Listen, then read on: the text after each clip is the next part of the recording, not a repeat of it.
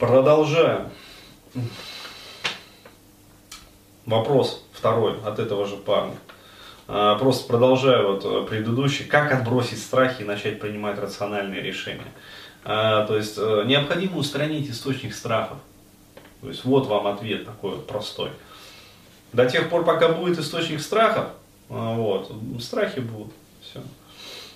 Дальше он пишет, значит, привет, Денис, это второй вопрос от парня Смехмата.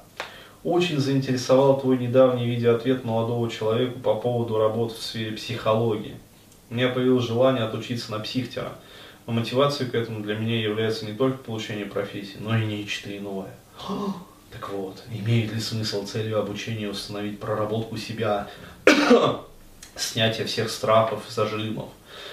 Или эффективно работать над психикой можно при любом роде деятельности? Как этот результат повлияет на дальнейшую жизнь? Будет ли такой человек успешным в бизнесе, например? Интересно ли учиться на психотерапевта? Ну, открою небольшой секрет, да, то есть, кто идет в психтеры, это те, кто имеет сермяжную, как бы, вот, такую вот выгоду проработать себя, снять все страхи и зажимы. Вот, я не исключение в этом вопросе. То есть первичной моей мотивацией, почему я пошел вообще в сферу психологии, заинтересовался ей, а вот это я не думал про то, как я буду зарабатывать этим деньги. Мне было так похуй на деньги вообще, да.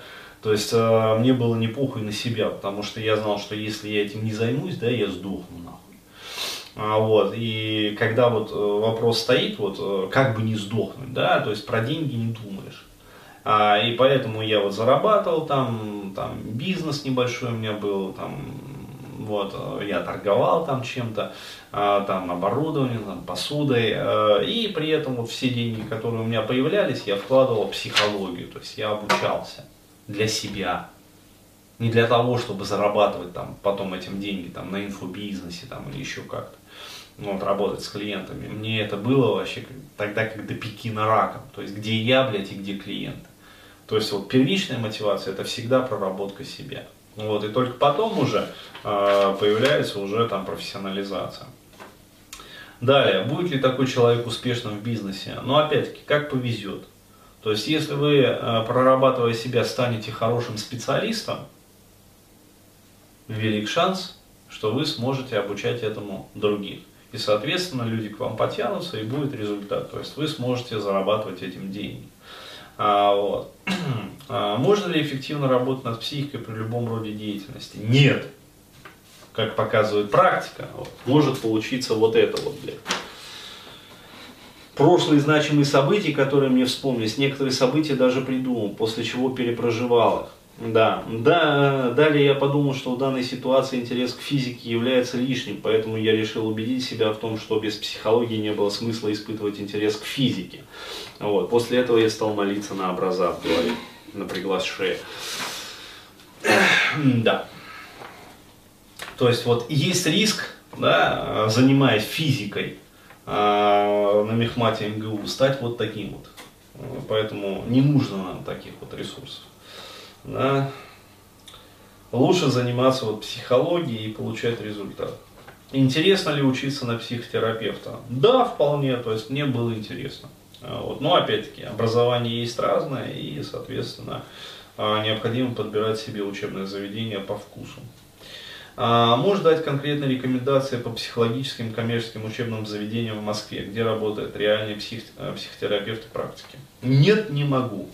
Их сейчас столько, и критерии, как бы, вот, выбора, вот, они настолько индивидуальны, что давать какие-то рекомендации, это все равно, ну, попробуйте конную езду.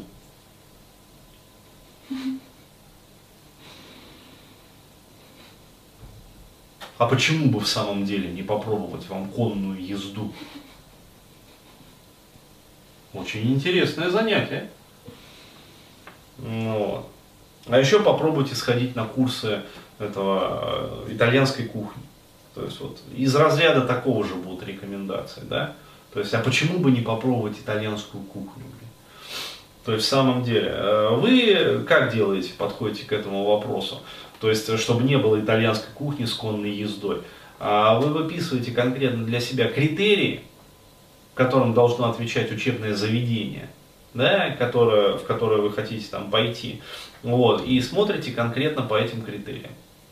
Вот так вот. А не так, что посоветуйте профитроли с конной ездой. Уже полгода с огромным удовольствием тебя слушаю, ощущая при этом сильное внутреннее доверие и симпатию. Низкий поклон за твои труды. Ну, это спасибо, то есть это приятно. Но еще раз говорю, вот во многих коммерческих учебных заведениях в Москве работают психотерапевты. Вот, необходимо смотреть. То есть, где учебная программа отвечает вашим, как говорится, запросам. Единственное, что могу сказать, дать очень ценный практический совет, который позволит вам сэкономить многие деньги.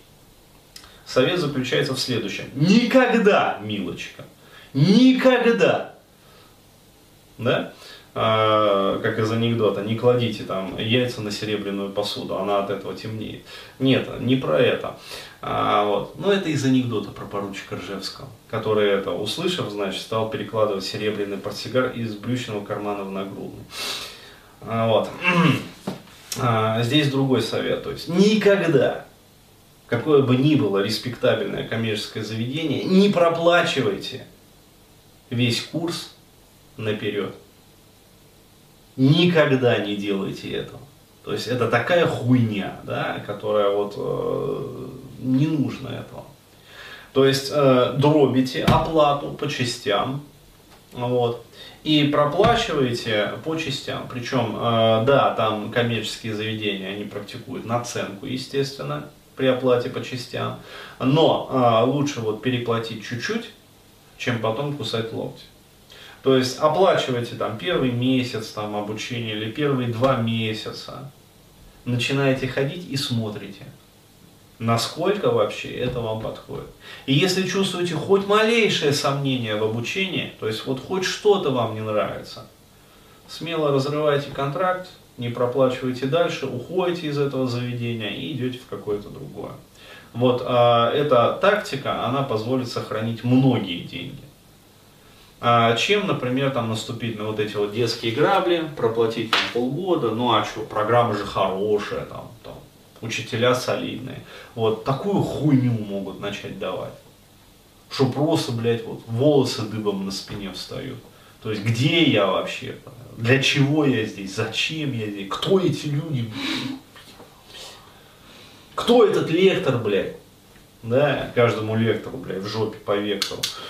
Ну, вот, то есть настолько может быть вот, разница огромная между тем, что заявлялось, да, и между тем, как оно все на самом деле ведется. То есть реально вот, на всем курсе может быть там 1-2 преподавателя, которые действительно нравятся. Вот все остальные вообще не пойми про что. Окей, как делать в этом случае? У каждого такого препода, вот, который ведет в институте, для него эта деятельность просто реклама. То есть деньги, которые он получает там, от вуза, это копейки. Вот, вычленяйте для себя вот этих вот грамотных преподавателей и ходите на их индивидуальные программы. Все. Вузу не нужно платить. Не обязательно. Это вот еще раз говорю, вот, Московский институт тоже психоанализа, где я учился, была первая программа по практической психологии, то есть вообще отлично. То есть настолько вот мне все понравилось, легло в карту, что моя профессионализация, она просто вот выстрелила. И вторая программа, на которой я учился, то есть очень интересно, заявлено там все. Вот, но уже после нескольких месяцев я понял, что вообще вот, где программа, да, и где реалии.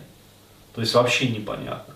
Ну ладно, я там обучился просто потому, что мне нужен был этот диплом. Вот, хотя я понимал вообще, что ну, учиться и неинтересно, и ни про что вообще как бы.